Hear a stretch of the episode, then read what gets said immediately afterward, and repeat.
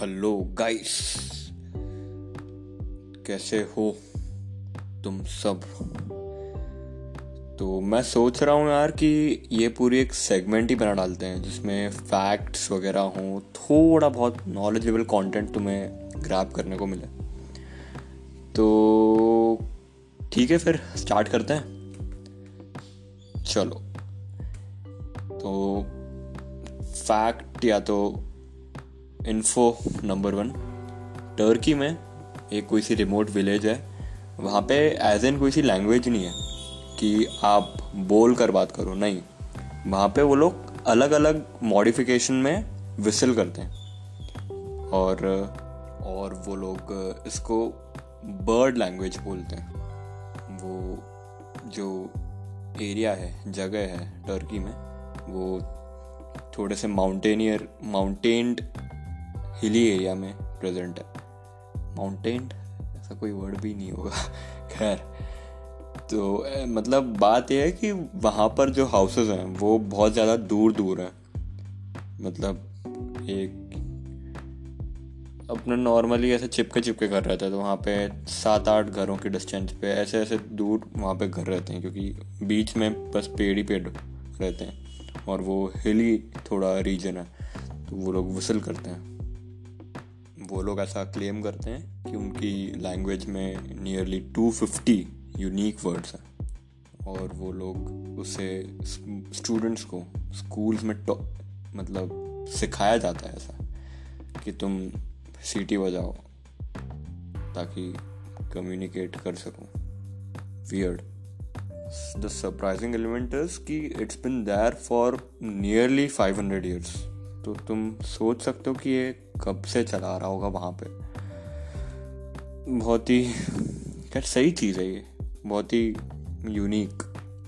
वो लोग ऐसा बोलते हैं कि ये जो इनकी विस्लिंग की साउंड्स है ये around two point five kilometre तक जाती है। मतलब इतने शार्प, हाईली पिच्ड इनके साउंड्स रहते हैं। एक सेनेगल करके जगह है, वहाँ पर एक बीच है, वहाँ पर ऐसा रहता है कि कोई सी भी रेस के लोग गैदर करते हैं।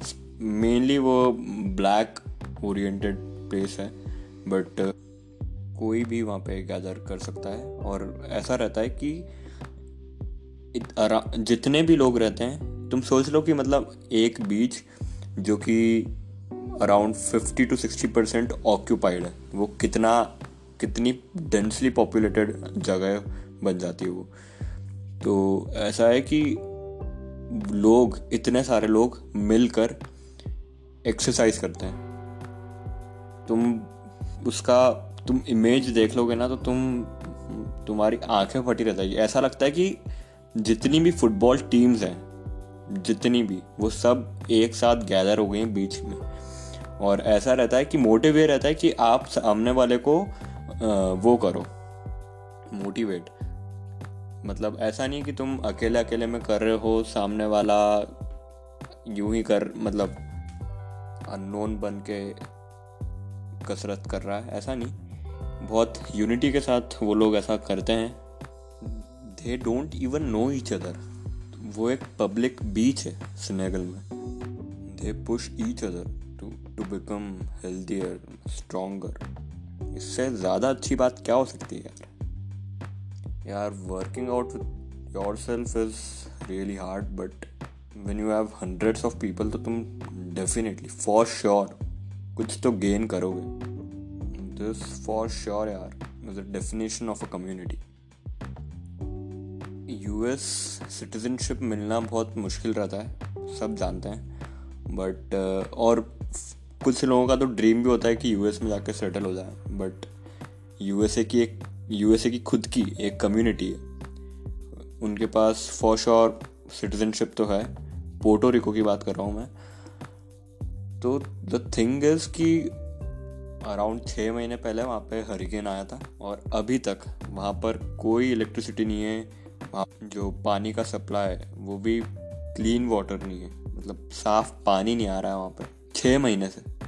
कोई फ़ोन की सिम कार्ड वगैरह की कोई सर्विस नहीं है, रूफ टॉप्स उखड़ गए हैं घरों के। तुम सोचो ये वो अमेरिकन सिटीजन इनमें से कुछ जो कि अपनी कंट्री को सर्व कर चुके हैं इन द पास्ट, अब वो अपनी लाइफ कार बैटरीज पे बिता रहे हैं। Basic water coolers, ice coolers and for sure patience. Cyprus करके एक जगह है, वहाँ पे एक ऐसी यूनिक फ्रेंडशिप तुम्हें देखने को मिलेगी। एक टर्किश आर्मी का कोई सा सोल्जर और एक ग्रीक आर्मी का कोई सा सोल्जर, फॉर्मर सोल्जर, ये दोनों अब फ्रेंड्स हैं। सो द थिंग इज़ कि जो ग्रीक आर्मी का सोल्जर था उसको टर्किश आर्मी वाले उसी सोल्जर ने अराउंड चौवालीस ईयर्स पहले ही शॉट हिम, और somehow he he is still alive. But Greek army वाला जो सोल्जर था ही अपोलोजाइज, नहीं गोली किसको पड़ी थी, ग्रीक आर्मी वाले को सॉरी गोली पड़ी थी, और टर्किश आर्मी वाला जो सोल्जर था उसने अराउंड चालीस साल बाद फिर उससे माफ़ी मांगी जब उसको पता चला इस बारे में। उसको पता कैसे चला, क्योंकि जो ग्रीक आर्मी वाला जिसको गोली लगी थी उसने एक बुक लिखी, तो वो टर्किश आर्मी वाला उसी सोल्जर के पास पहुंची समहाउ। और या they are now friends in Cyprus. The one who was shot वो उनकी आर्मी लाइफ का लास्ट डे था। सोच सोच रहे हो तुम, कितनी अजीब बात है।